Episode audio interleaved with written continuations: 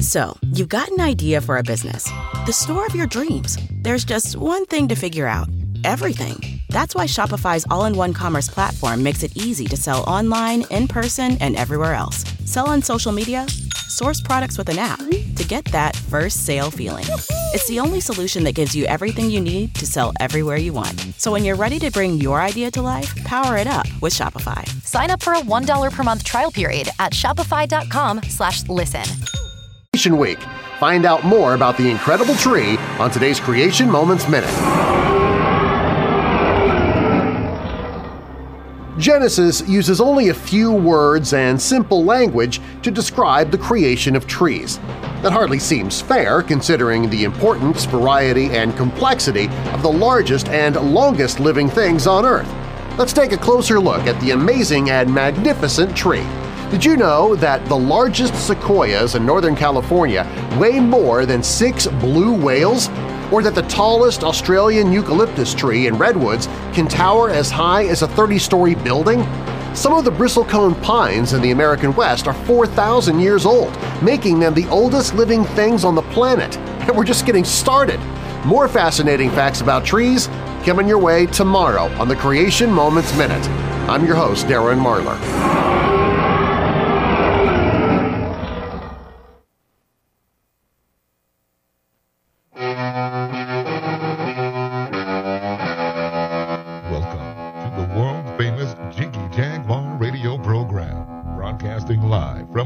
Kansas. Call Jiggy right now, 267-22-JIGGY. He's realizing Jiggy Jaguar is better than me. I'm totally serious about that, too. Presenting Jiggy Jaguar. Welcome back to our big broadcast, coast to coast and border to border on TuneIn, iTunes, Radio Loyalty, Stitcher. Thanks for tuning in to the big broadcast from the KJG Radio Studios in downtown Edison, Kansas, where live as live can get, 2 Central, 3 Eastern, 12 Pacific, and 1 p.m. Mountain Standard, and each and every Monday through Friday, 24/7 at JiggyJaguar.com, on the TuneIn apps and Radio Loyalty. Our brand new free Droid app is now available at JiggyJaguar.us. Stream the show live, 24/7 replay, and exclusive news and programming information. Selected editions are available on the iHeartRadio app and the 60-plus AM/FM stations in the Jiggy Jaguar Radio Network. Our telephone number is 267-22-JIGGY. On-demand, commercial-free podcasts are available for $5 a month at our website. It's red linked on the homepage at JiggyJaguar.com. We've got a great guest with us today. We're going to go ahead and let him introduce himself. Then we'll talk a little bit about why he's here. So go ahead and jump in there, my friend. Give us a brief introduction on yourself. Sure. Nice to be here. Thanks. Yes. My name's Doug Green, and I'm a psychotherapist and a writer, and here to talk about a book I just published. Now, first of all, tell us a little bit on your background that led you to publishing this book. Sure. Well, like I said, I'm a psychotherapist. I have a private practice in Los Angeles, but I also was the owner of a really great dog, or the partner of a really great dog. And she was not the smartest dog you ever met. She was not the noblest. She was not a pure breed. She was often kind of a dope. Yeah. But in the end, I found her to be the greatest teacher of timeless wisdom that I ever knew. And in her later years, I would bring her along with me in my therapy practice, and I would find that my clients would open up to her, relax with her, relate to her in ways that I could never achieve. And then even after she was gone, when I would talk about her in relation to what they were going through, they'd connect to her in this profound way, kind of like the way little kids connect to animals and their pets. And so I came up with this idea of writing this book about what I learned from her and how it affected me and affected others in my life and in her life. We've got a great guest with us today. Joins us live here on the telephone, talking a little bit about unconditional love as taught by the four-legged masters. Douglas Green with us today here on our broadcast. Now, you've got a lot of cool things here. Tell us a little bit about the writing process and everything that it took to put this book together. Oh boy, do you have 3 hours? At the beginning, I came up with this idea, and I just started writing things down, got quite a few down, and eventually I realized I'm never going to be able to do this way. It'll never work. And I've kept a journal, a diary, for a long time, now almost 20 years, almost 30. And I went back into it to go through it and piece out everything I'd written about her in her lifetime. And right around that time, there was a flu going around in town, and I caught it like everybody else, but I just couldn't shake it. It just kept there, I kept doing so badly.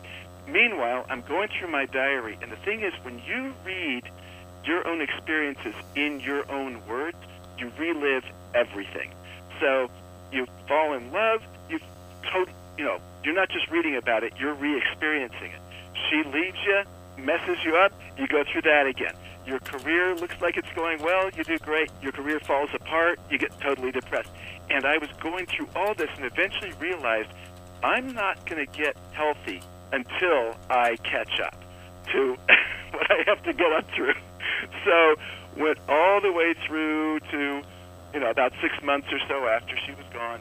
And then I was totally right. Suddenly got fine, and I had a ungainly, huge mess of information. And so it took about a year altogether to create it, to make it into a book.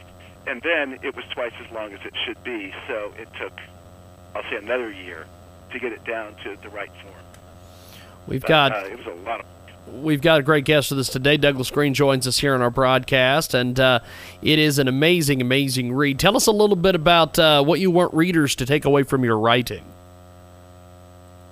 Wow, a lot of things. Again, the subtitle of the book is Life Lessons from a Divine Knucklehead, and so there's a lot that I learned from her, and I would certainly hope that any reader would pick up some things and go, wow, there's something smart there. I hope so. But beyond that, overall, I just want readers to realize that stupid, annoying thing living in your house, whether it's your dog, your cat, your hamster, you might be able to look at it and learn something from it. And if you just change your point of view, you might be able to figure that out, particularly the fact that they don't have the big brains we do. It means that they live life in a different way. They live more in the moment. They aren't thinking about the distant future. They're not worrying about taxes and what they said last week and any of that. They're right there, and they're focused on what they want, what they need, what they feel, and the vast majority of the time, what they want and need and feel is pretty wonderful. And so I think it's a way of getting into ourselves and saying, that's true of us too, if we can get out of our giant heads every now and then. We've got a great guest with us today. He joins us live here on our broadcast, coast to coast and border to border, talking about this incredible, incredible book. Now, you mention in the book you've learned a lot of different things. For instance, never take anything your partner does for granted within the relationship. Explain it to us. Right. Yeah, this is getting onto the relationship stuff.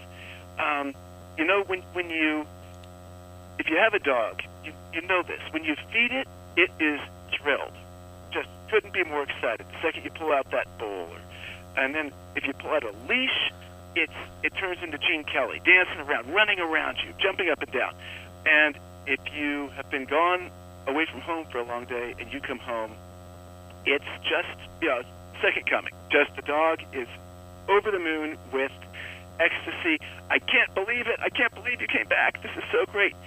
We hardly ever treat our partners that way in life. If your husband, your wife, your lover brings you flowers, do you say, oh, good job, that's very nice, oh, those are pretty nice, or do you flip out? What about if they give you the flu? Do you treat it as a gift because you got it from them? It's a sign of something wonderful from them. If they make mistakes, do you just thank them for having tried?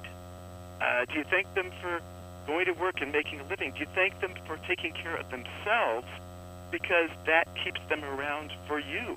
You know, all this stuff, a dog will do that, and it's as much as it can understand, and we'll do it for our dogs, but we're very bad at doing it with each other. You know, love, we think of it as a state in love or something, but it's an active verb, and dogs actively love all the time. They love on you the second you come home. They are after that, and we analyze and keep scoreboards and judge and take for granted. And, you know, there's that old rule, because whatever you give, you tend to get back.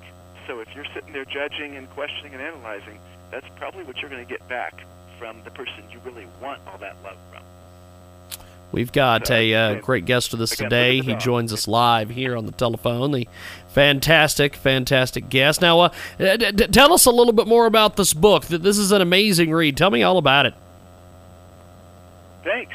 Well, again, it's her story, but it's seen through the lessons that I learned from this dog.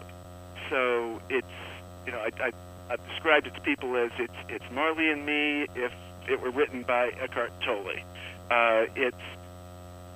So it goes through the whole story of her life, and she was a terrible puppy, I will say. She was about the worst puppy I've ever known. And, you know, destructive, enormously energetic, friendly certainly, but friendly in a way that destroyed a lot of stuff. And one of the best stories with that was I have friends, married couple, and he was a big guy, 6'4", big guy, and she was relatively small, and they made themselves a baby, and they came by my house when she was about 8.5 months pregnant, and she was so huge that she had at that point, I believe, 4 tops that she could still wear. Everything else she had outgrown, and she was wearing this beautiful, really nice sweater, came by my place to meet my puppy, and that ding-dong jumped up, thrilled to see her, and ripped the entire sweater to shreds in just one shot. And that was not a good introduction. But so it starts like this, but then over time, stuff happened, and you would get, I'll say my favorite story of this with, again, when she was very young, was that she had never barked. And she was part husky, and that can be a trait of huskies. And I thought that might be the case. And I'd had her for a couple of weeks, and she was about 3.5 months old. And one thing was, she seemed to learn house training pretty well. But I walked into the front room one day, and there she was under the dining table peeing on the rug. And I walk up to her and point at the pee and say, no. And so she runs over and starts to bite my ankle. No. And she turns around and starts to bite the table leg. No. She starts to lick the urine up. No. Bites my hand. No. And starts to lick up again. I'm putting some powder on there. No. And it gets louder and louder and louder. And finally she turns around with this just furious rage in her eyes. It looks up at me and goes, Rawr! And it was the cutest thing I've ever seen in my life. It's the moment I fell in love with her. And I just picked this little thing up, this frustrated, angry little thing up off the floor, and started kissing her. And at that moment, all I realized was this was a really good, you know, a beautiful little moment between us and funny. It was years later that I put together, she developed a really ugly bark, really nasty sound, and she never minded doing it. She thought it was great because she had learned that first day, while her first 2 words to me were 2 words I can't repeat on your radio show, that she, you know, that whatever she said, her voice was appreciated, her voice was loved. And years later, I start becoming a psychotherapist, working with children, and learned that's actually the most profound lesson for child rearing I ever got. Because that's what we tend not to do too often. We teach our kids, oh, don't say those things. Don't express yourself. You don't want to be like that. Instead of saying, you know what, whatever you say, you're wonderful. Now, there are good reasons not to do certain things, but you're wonderful regardless. That's a really fantastic lesson. Well, before we let you go, how do we get a hold of you online, my friend? Oh, that would be great.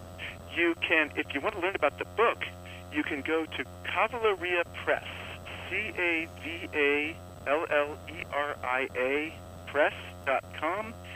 You can find the teachings of Shirelle on Facebook. You could find me on Twitter. I'm Doug Green Author. That's DOUGGREEN Author.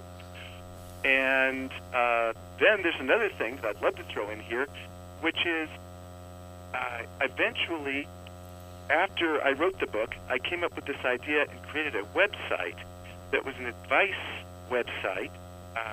Mainly I thought of it for kids and teens, but a lot of adults have used it as well. And it's advice on whatever issues come up. It's usually relationship stuff about family or friends or dating. But the advice comes not from me, but from Shirelle, from the dog's point of view. So, and it's called Ask Shirelle, AskShirelle.com. And we've gotten hundreds of thousands of visitors from around the world coming in and getting advice from the Well, good stuff. We've got to go, my friend. We've got to go. We're up against the clock. But thanks for being with us, my friend. I appreciate it. We're going to take a time out. Come back with more.